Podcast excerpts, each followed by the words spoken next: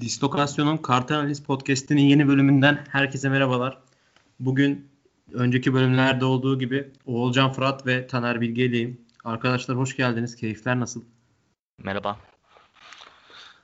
Hoş bulduk. Valla süper anlamışsın.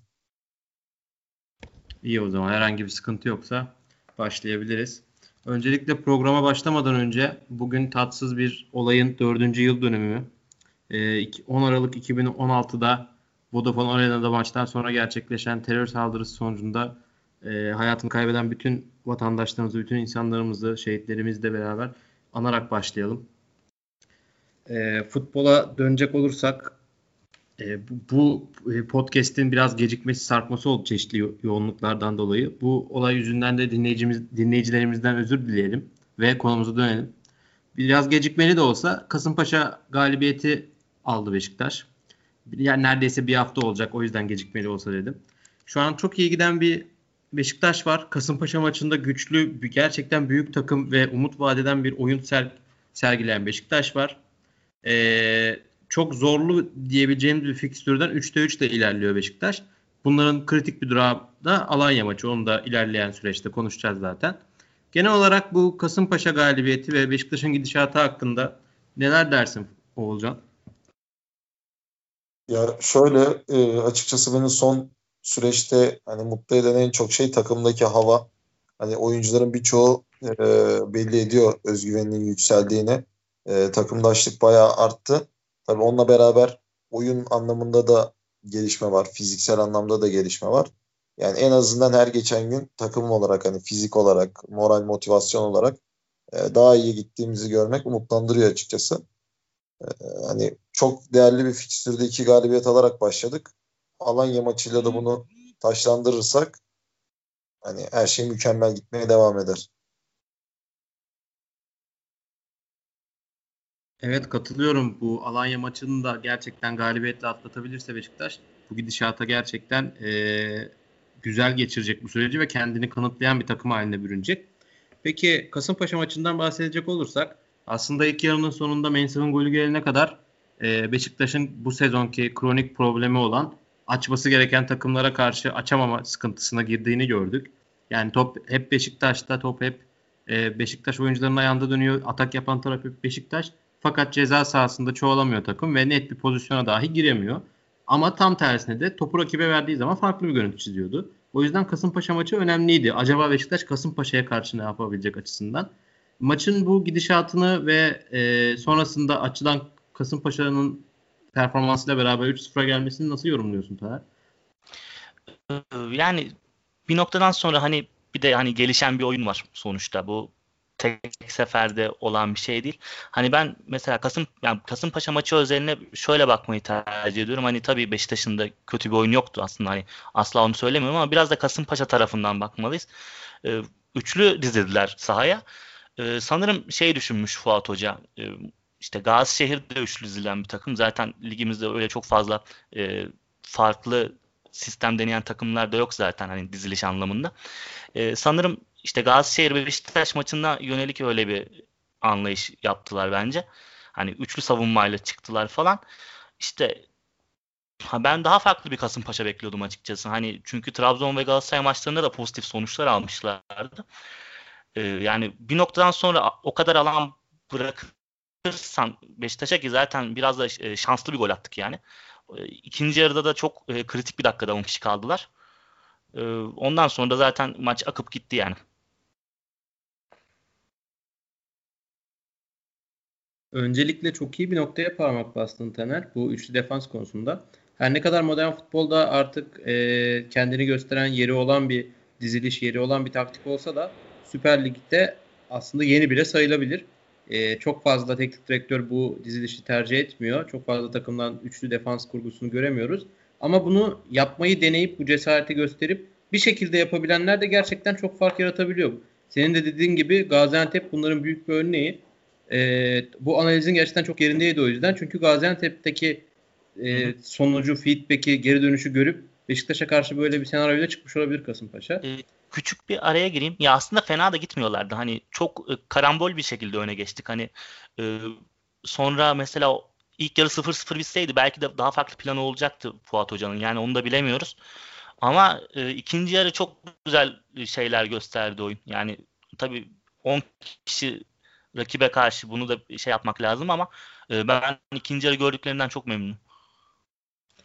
E, bu arada yine dediklerine katılıyorum ama bir noktada katılmıyorum. Evet haklısın maç 0-0 ilk yarı 0-0 bitse daha farklı bir maç olabilirdi ama attığımız gol bence e, Hı, direkt tabii. şansla şey yapılamaz. Çünkü orada bir Abu Bakar'ın yani yatsınamaz bir e, yeteneğini ortaya koyuşu vardı diyeyim. Orada fark yarattı ve gole sebep oldu yani. Hatta bana şeyi hatırlattı. Cenk Tosun'un Şampiyonlar Ligi'nde e, Taliska'ya yaptığı asisti. Aynen aynen zaten yani onu kastetmedim ama hani sonuçta orada bir zorluğa girmişti maç yani. Evet onu... ma- maç kısırlaşmıştı o konuda katılıyorum zaten. Ee, Taner, ay, Oğulcan sana biraz söz verelim. Ee, maç geneli hakkında ve bu alınan 3-0'lık sonuç üzerine neler düşünüyorsun? Yani şöyle ilk yarı aslında hani kötü değildik ama hani ne iyi ne kötüydük böyle dengeli bir oyun vardı. İlk yarının sonunda gelen gol rahatlattı bizi. İkinci yarı hani iyice e, kilidi açtık. Özellikle beni en çok sevindiren nokta hani Rozier Gezal ikilisinin uyumu ve inanılmaz yükseldiler gerçekten hani birbirleriyle anlaşmasının dışında. Hani Beşiktaş sağ tarafı inanılmaz iyi kullanıyor. Son haftalarda Rıdvan'ın da takıma girmesi hani sol tarafı da hareketlendirdi. Oradaki tempoyu da yükseltti. E, orta sahada Joseph Atiba ile hani bir ikili yakaladık. Yani merkezde bir istikrar yakalamak çok önemli. E, artık Beşiktaş'ın oyunu geliştirmesinde ufak tefek detaylar kaldı. İşte Abu Bakar da formda hani ciddi anlamda artık skor katkısı vermeye başladı. O da %100 olmasa da %100'e yaklaştı yani. E, ve sorumluluk alıyor, maç alıyor. Yani Mensah biraz daha hani büyük takım kafasına girerse veya Oğuzhan kendini bulursa oraya onu üçüncü olarak eklersek e, hani daha da oyunu geliştireceğiz. Enkudu da bence sakatlıktan çok iyi döndü. Eskisine göre daha verimli oynuyor. Hani Enkudu da sakatlık problemleri yaşamazsa, denklemin içine girerse aslında hani her şey çok iyi gidiyor. İkinci yarı çok üretken Beşiktaş vardı. Hani gerçekten ben presi çok beğendim. Zaten sezon başı hocanın da bu transfer e, planlamasında belliydi zaten. Hani ikili mücadeleye giren güçlü atletik mücadeleci bir takım oluşturmak istiyordu. E, bunun da zamanla oturduğunu görüyoruz. Hem sahadaki kurgu olarak hem fizik gücü olarak hani gerçekten çok iyi baskı yapan bir Beşiktaş var. E, bu baskı da e, bu baskının üzerine geçiş oyunlarında da hani artık gelişmeye başladık. E, yani oyun gelişiyor. ikinci yarı bu gelişen oyunda zaten maçı koparttık. Şimdi Alanya maçı da ciddi anlamda bir asıl hani asıl test demeyelim de ciddi anlamda bir test olacak bizim için. Yani ne kadar istikrar sağlayabileceğiz, e, ne seviyeye geleceğiz.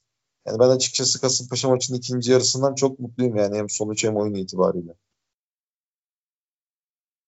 Evet dediklerine katılıyorum. Oyuncu bazında değerlendirmeyi Taner'e bırakmadan önce benim de dikkatimi çeken bir nokta var. Beşiktaş aynı zamanda performans olarak da fiziksel olarak, kondisyon olarak da yükselişte. Yani neredeyse böyle 3 maç üst üste hatta 4 4-5 maç üst üste zor maçlar geçireceği fikstürü maç boyunca 60 70 80 dakika neredeyse bütün maç e, fiziksel anlamda diri kalarak da gösteriyor. Öyle de bir fark yaratıyor deyip e, oyuncu bazında değerlendirmelere geçelim. Maçta tabii ki öne çıkan çok birçok isim vardı fakat e, istikrarlı bir şekilde çok iyi oynayan Raşit Gezal benim maçın adayı maçın oyuncusu adayım açıkçası deyip oyuncu bazında e, değerlendirmek için Taner'e bırakıyorum sözü. Valla ben de Gezel'den bahsedebilirim herhalde hani o açıdan. Ee, ben şöyle başlayayım. Ee, yani zaten bunu bütün yaz konuştuk hani Beşiktaş çok e, yani en azından lig ölçeğinde atlet atlet bir takım kurdu. Hani evet belki teknik anlamda biraz kısır gözükebiliriz ama e, oyunu atletizme döktüğümüzde bizle çok fazla takım zaten başa çıkamayacaktır. Zaten birkaç haftadır da bunu görüyoruz. E, hani Gezal'in o anlamda oyuna hani zeka katması çok önemli. Çünkü yani takıma, takımın geri kalanına nazaran çok daha fazla tek e, şey olan fizikli olan bir oyuncu değil Gezel ama e, oyuna o açıdan zeka katan bir oyuncu olması da çok önemli. E, Rozier çok iyi kullanıyor sağ koridoru. Yani Gezel'le de çok iyi ortaklık kurdular şu, şu zamana kadar. E, onun dışında hani Mensah konusuna gelecek olursam ben mesela Mensah'ın e, birkaç haftadır Mensah'tan memnunum ben aslında. Yani iç, işin savunma kısmında veya işin mücadele kısmında yaptıkları aslında benim o kadar e, hoşuma gitmiyor değil. Ama sanırım insanlar biraz daha net bir performans bekliyor yani ondan. İşte bazen 5 dakika çok iyi, 5 dakika ortalıkta gözükmüyor. Hani onları biraz tolere edebilirsek, yani onları biraz daha belli bir istikrara çevirebilirsek aslında biz Mensa ver, verimli kullanıyor birkaç haftadır Sergin Hoca. Yani o da biraz bakalım yani e, çünkü yani şu Alanya maçını da atlatırsak önümüzde güzel bir fikstür var. Yani e, bu açıdan daha farklı noktalara çıkabilir takım. Evet dediklerine katılıyorum. Zaten Mensah konusunda da her ne kadar sosyal medyada e, insanlar eleştirse, burun kıvırsa, beğenmese de ben de Mensah'ın son birkaç maçlık şeyini, performansını oldukça beğeniyorum. Ama insanlar biraz tabiri caizse tabela yapmasını Hı, bekliyor aynen, aynen. Ya bir de geçmişte Taliska gibi bir oyuncumuz varken ister istemez Beşiktaş taraftarı Taliska gibi bir figür arıyor ve onun pozisyonuna gelen her oyuncudan da benzer şeyler bekliyoruz yani ister istemez. O yüzden de Mensah belki eleştiriliyor olabilir. İnsanlar ondan tabela yapmasını bekliyor ve aslında maç boyunca yaptığı büyük işleri göremiyor olabilir. Tabii, deyip E, oyuncu analizinde benim dikkatimi çekti, benim dikkatimi çeken bir konu var. Bu ma- maçlarda ve önceki maçlarda oldukça parlayan, çok iyi performans gösteren Gezel ve Rozier ikilisinin ikisinin de kiralık olması. Yani bu sezon çok güzeldir ama belki de e, önümüzdeki sezon onların bonservisini alamayıp üzülme durumumuz da var. E, ve buradan konusu açılmışken de transfer sezonunun son günü o TFF binasına motorla evrakları yetiştiren abilere gerçekten buradan selam olsun. Minnetlerimi sunuyorum bu Gezal'ı bize kazandırdıkları için deyip e, sözü yeniden Oğulcan'a bırakayım bu konuda. Gezal konusuna mı gireyim direkt alayım? Olur abi. Gezal, Rozier genel anlamda bu sezon öne çıkan oyuncular, yeni transferlerimizin durumu. Bu sene e, öne çıkan hani oyuncular yani tabii ki en başta Gezal ve Rozier hani e, az önce konuda da biraz değinmiştim. Hani ikisinin performansı gerçekten hani her anlamda ön plana çıkıyor. Özellikle Gezal hani teknik bir oyuncu olmasına rağmen defansa yardım olsun, işte mücadeleden kaçma işi olsun. Hani gerçekten oyunun top rakipteyken ki tarafında da gayet tatmin edici e, şey seviyede. Top bizdeyken zaten zekası ve tekniğiyle fark yaratıyor. Hani tabela da yapıyor yani asist katkısı da çok iyi. Aynı şekilde Rozier de işte temposu olsun, hücuma katkısı olsun, e, asistleri olsun. Yani bu ikisi ön plana çıkıyor. Onun dışında Atiba zaten hani Atiba için bir şey demeye bile gerek yok hani mükemmel bir performans, mükemmel bir form grafiği var. Abu Bakar özellikle hani bir tık daha formunu zaten yukarı attığı anda e, Allah sakatlık vermezse hani şampiyon takımın forveti şeyine kafasına girdi yani performans olarak. Benim tek beklentim şu anda hani Enkudu'nun artık yani bu denkleme girmesi eğer Enkudu da o denkleme girerse hani formda Gezal Rozier ikilisinin yanı sıra yine yükselişte bir Rıdvan formda bir Enkudu'yu da oraya eklersek gerçekten ben çok fark edeceğini düşünüyorum. Yani sol tarafta henüz tamam iyi oynuyor bireysel formu yüksek ama orada biraz da e, sağ taraftaki Gezal gibi hani daha böyle egzantrik işler yapıp kilit açacak bir performansa ihtiyacımız var. Yani şu anda elde de Enkudu var. Enkudu bence önemli yani tabii ki bel bağlanamaz sakatlık durumundan dolayı ama onu da kazanabilsek çok güçleniriz bence. Bireysel form olarak. Evet zaten bu maç e, genel anlamda Enkudu'nun uzun zamandır ilk 11 oynadığı bir maç oldu. E, hem Larin'in o kanat forvet gibi olan sistemdeki performansı 3-4 maç üst üste gol atması e, orada onun yerini sağlamlaştırdı. Bu maçta da Larin cezalı. Fenerbahçe maçında biliyorsunuz kırmızı kart gördü. Bu maçta Larin cezalı. Acaba orada güven mi oynar yoksa Enkudu mu oynar diye tartışmalar vardı. E, benim de aslında şüphem vardı bu konuda. Çünkü Abdullah Avcı Beşiktaş'ında da benzer şeyleri görmüştük. Enkudu yani Kasımpaşa Beşiktaş maçı gibi Beşiktaş'ın genel anlamda topa sahip olduğu rakibin defansının yerleşik bir şekilde Beşiktaş'ı karşıladığı senaryolarda Enkudu bazen e, kaybolabiliyordu açıkçası kalabalığın arasında. E, biz Enkudu'nun en çok verim alabileceğimiz senaryo Fenerbahçe maçında e, oyuna girip takım öndeyken oyuna girip ve takım 10 kişi kalmış ki ister istemez e, geride kalmak zorunda kalabiliyor. E, böyle bir durumda oyuna girip e, defansın arkasında kalan boşlukları çok iyi kullandı ve Fenerbahçe defansını özellikle Luis Gustavo'yu cezalandırmış oldu. E, ama Kasımpaşa maçında bunları yapamayacak. Çünkü hep kalabalık bir defans olacak karşısında. Ama gördük ki geçen sezonki Enkudu bu sezon yok. Gerçekten e, yani şu anki oyununa bir gol ortalaması tuttursa yani skorer bir kanat oyuncusuna dönüşse Süper Lig'in üstünde bir potansiyeli var bence. Bilmiyorum sen ne düşünüyorsun bu konuda Taner? Ee, ben şuradan geleyim abi. Ee, Abdullah Avcı takımında bütün toplar Enkudu'ya gidiyordu geldiği günden beri. Hani ana plan değildi belki hücumda ama bir noktada hani iş bitiren veya atakları sonlandıran topların önemli bir kısmı Enkudu'nun kanadına gidiyordu değil mi? Bunda hemfikiriz herhalde. Ee, yani bu takımda Enkudu'nun farkı e, işte Gezal var, Abubakar var, Mensah var. Yani orada onun işte ne derler onun payını alabilecek daha fazla futbolcu var. Belki e, rakipler Enkudu'yu biraz unutabilirse Enkudu kendi özelliklerini daha iyi kullanabilir bu takımda. Bence bu takım için daha e, verimli bir topçu olur. Hani zaten geçen hafta konuş işte Kasımpaşa maçı hakkında konuşacağımız zaman da belki hocam hani derbide yaptıklarından dolayı belki Enkudu'yu tercih edebilir demiştim. Hani bunu düşünerek söylemiştim ben. Ee, yani ben Larin'den de memnunum açıkçası sol kanatta. Mesela ben Larin hiç sol kanat olmaz gibi geliyordu bana ama e, orada biraz tabii hoca şey de düşünmüş. Yani Abubakar öyle bir komple forvet ki yani Larin'e de çok güzel şey açıyor. Alan açıyor. Ee, yani ben bence Abubakar'ın şey Larin'in attığı bütün goller belki de Abubakar'a yazar hani o açıdan. Ama işte Larin mi olur Enkudu mu olur?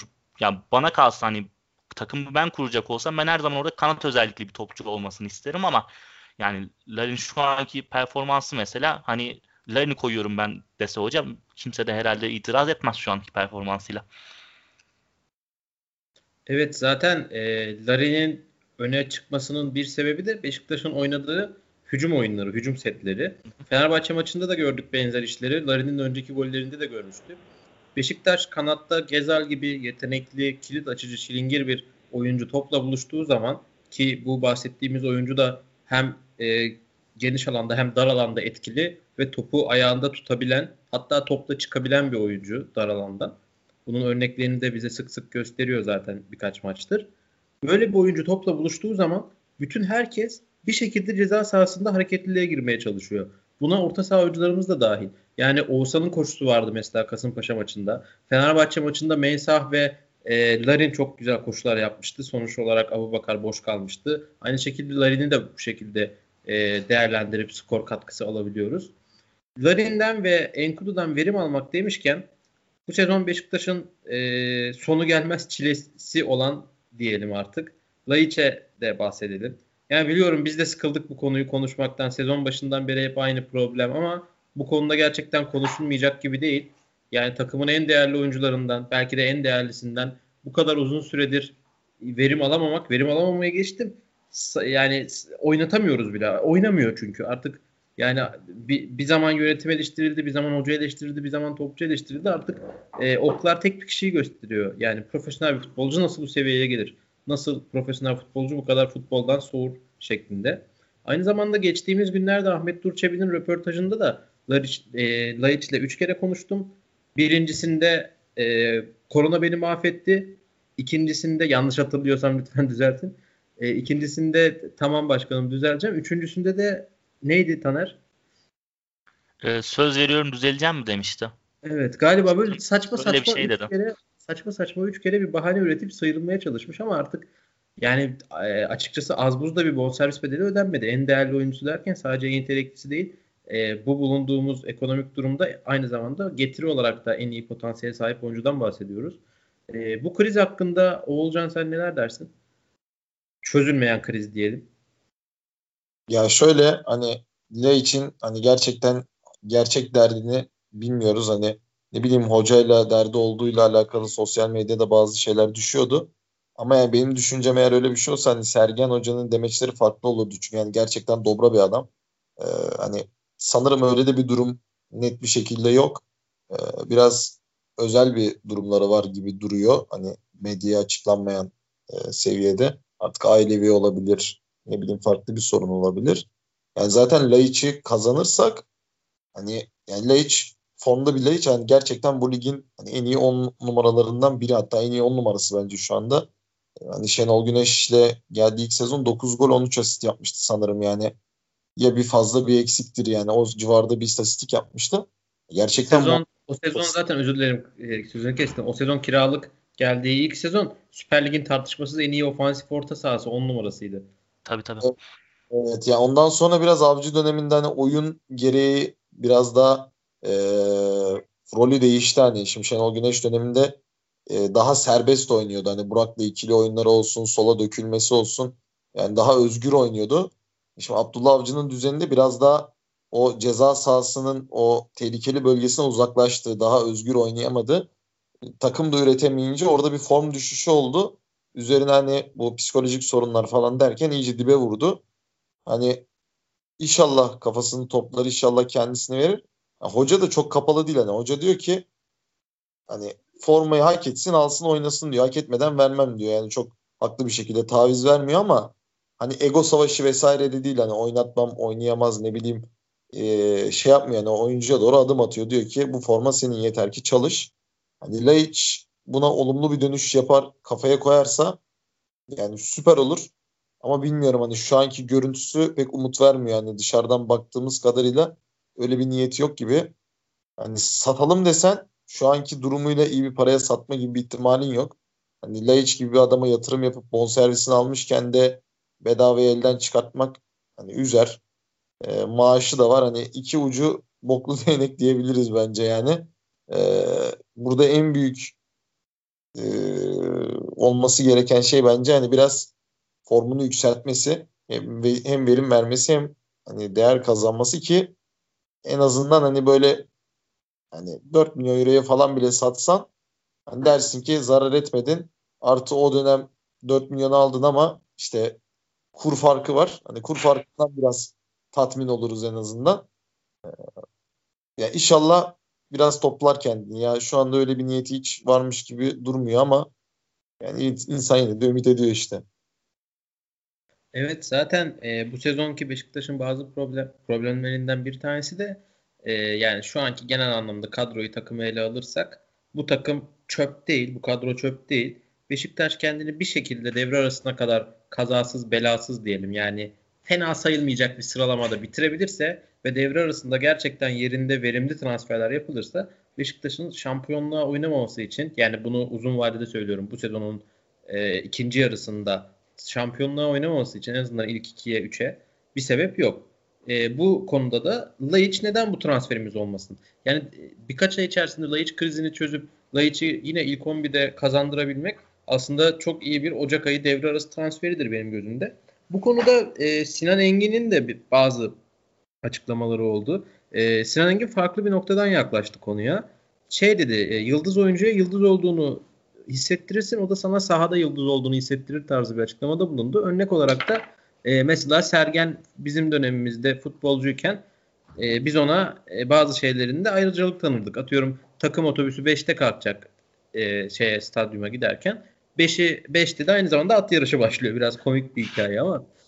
E, takım otobüsünü Sergen at yarışını izlesin aklı orada kalmasın diye 5-10 dakika geç kaldırırlarmış. Yani takım bütün takım beklerken Sergen hemen 5 dakika at yarışını izleyip takım otobüsüne otobüsüne geçermiş mesela. Böyle bir ayrıcalığı varmış. Zaten bu ayrıcalığın karşılığında sahada defalarca kez verdi. E, bu kapsamda La, Laiç'e böyle bir muamele belki çözüm olarak sunulabilir dedi Sinan Engin. Peki sence Taner, Laiç böyle bir muameleyi, böyle bir ayrıcalığı hak edecek kadar iyi bir futbolcu mu sence? Yani bulunmaz Hint kumaşı mı? Ya hani belki bu lig için bulunmaz Hint kumaşı olabilir ama yani bu tek taraflı olacak bir iş değil. Yani Adem'in de bize bir geri dönüş yapması lazım ki hani biz onu el üstünde taşıyalım. Yani bu sadece bizim hadi oğlum hadi koçum dememizle olmaz yani hani Sinan Engin anlatmış hani biz Sergen'e işte böyle paşa yapardık falan da yani Sergen Yalçın oynadı o sezon. Hani tek başına bizim istememiz de olacak gibi değil. Ha ben genel olarak Adem konusunda Oğulcan'ın söylediklerinin çoğuna katılıyorum ama bence hani bu işin artık bir şekilde netliğe kavuşması lazım. Yani Adem oynuyor mu? Oynuyorsa oynasın bir noktadan sonra hani anlıyorum bir nokta. Belki gerçekten dönmeye çalışıyor çocuk. Hani sonuçta korona falan yani epey bir durum oldu onda da. Hani belki gerçekten dönmeye çalışıyordur başkanın söylediği gibi ama yani o, o maaşları kazan, kazan, kazandığını düşünürsen yani Beşiktaş şu an onu denklem dışında tutma gibi bir lüksü yok. Ya, hakikaten denklem dışındaysa da bunu artık kesinleştirelim. Kesin kesinliğe kavuşturalım. Yani çünkü az buz maaş da kazanmıyor yani. Ondan çıkıp yani bir şekilde çıkarsın. Yani 2-3 milyon euroya bayağı yıldız topçu çözersin yani sezon sonunu getirebilecek. Yani bu konuyu bence tamamen netliğe kavuşturmalıyız. Hani Adem oynuyor mu? Oynuyorsa tamam ama oynamıyorsa da yani hadi uğraşalım uğraşalım demeye de bence çok lüzum yok yani. Evet bence de yavaş yavaş inceldiği yerden kopsun kafasına girmek gerekebilir bu konuda. Son olarak e, şey demek istiyorum. Adem Laiç özelinde yani belki de o kendi açısından kendini kanıtladığını e, en azından bir tahammül gösterilmeyi hak ettiğini düşünüyordur.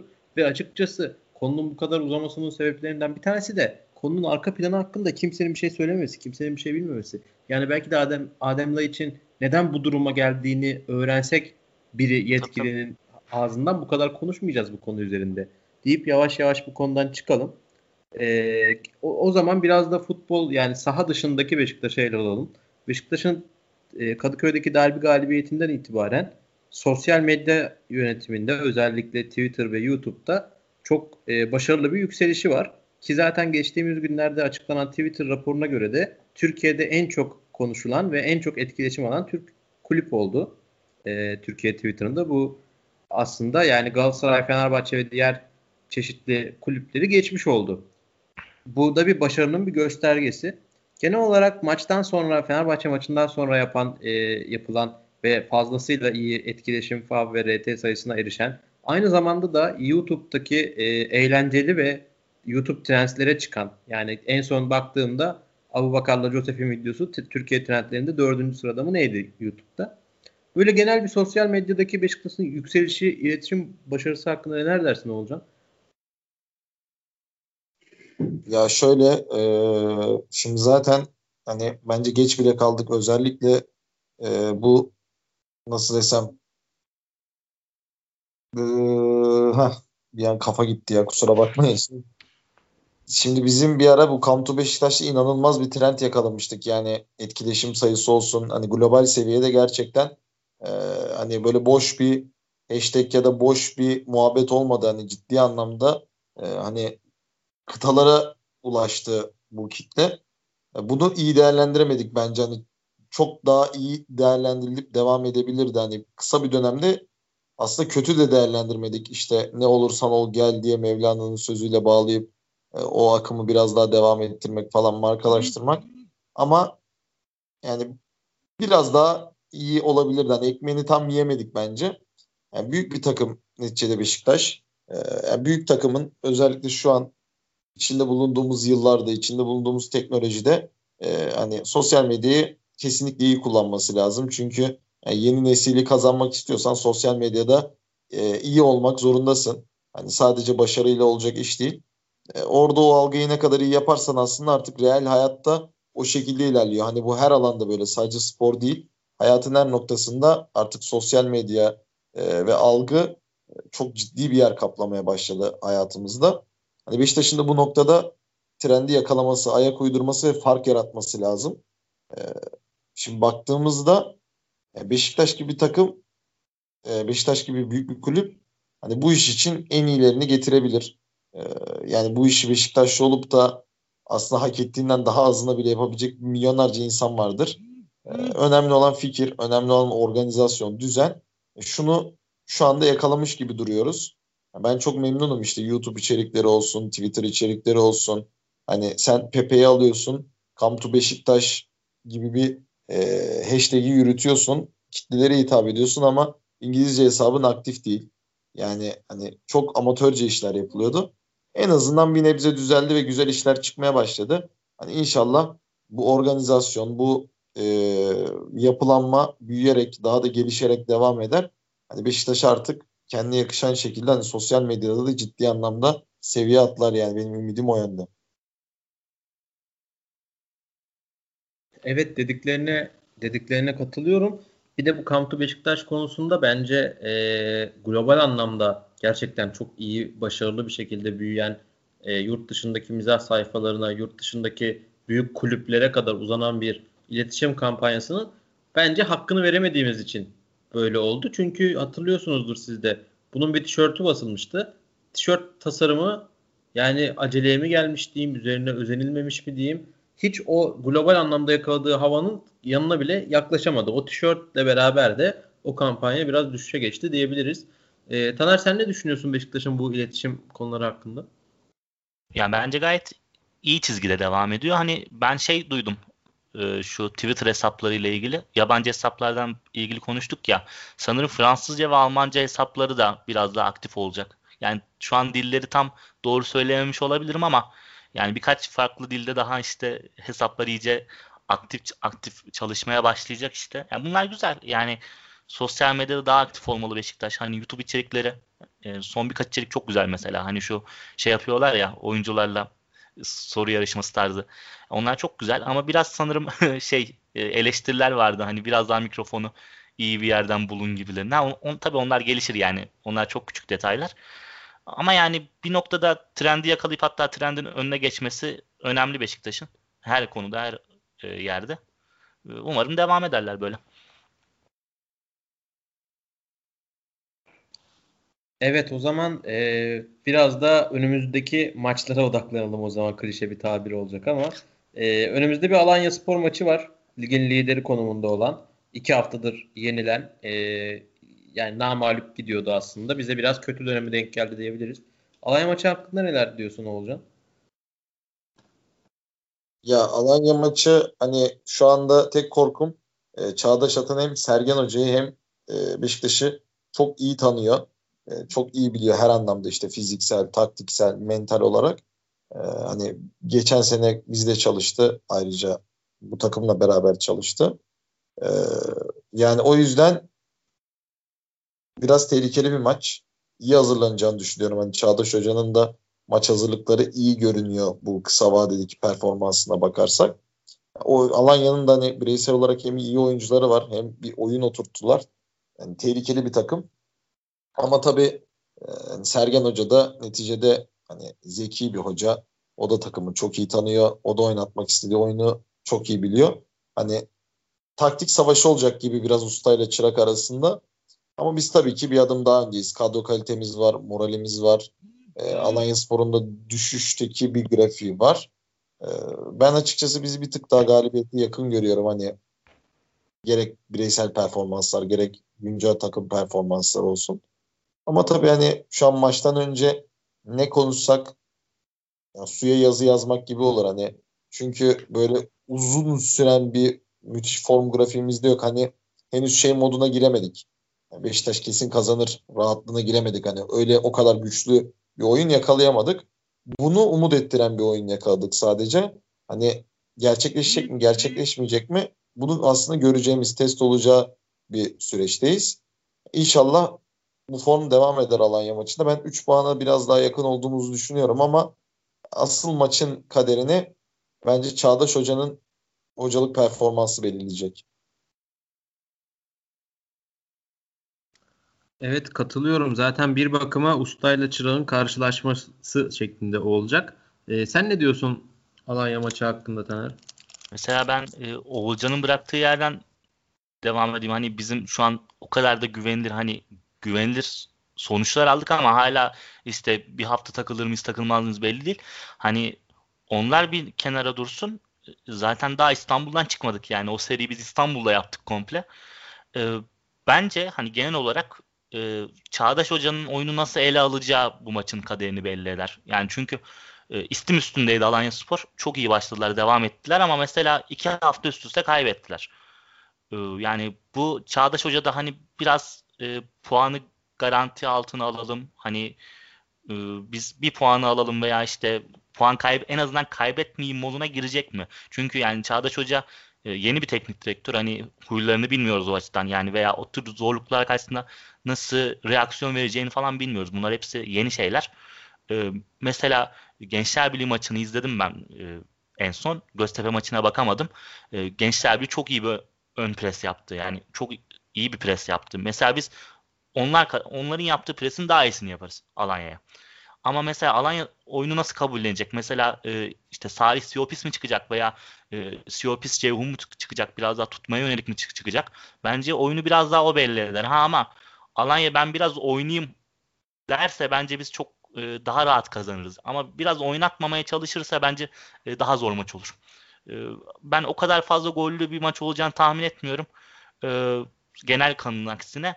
E, Sergin Hoca da bence bir puanı o kadar şeye bakmaz. Yani kazanmak isteyecektir tabii ki. Bence biz biraz daha yakınız galibiyete ama Sergen Hoca'ya da bir puan o kadar kötü durmaz şu fix, e, gelecek fikstürü düşününce. Ee, evet katılıyorum. Bir puan hiç fena olmaz. Sonuçta yani bir noktada ligin lideriyle, liderle maç yapıyorsun. O yüzden bir puan deplasmanda kötü bir sonuç olmaz. Ee, Alanya Spor maçında konuştuğumuza göre yavaştan sonlandırabiliriz programı. Eklemek istediğiniz bir şey var mı? Yok benim şimdilik yok ya. Doğru. O zaman bizi dinleyen herkese teşekkür ederiz. Her ne kadar karantina şartlarından dolayı evde geçecek olsa da herkese güzel hafta sonları diliyoruz buradan. Kendinize iyi bakın.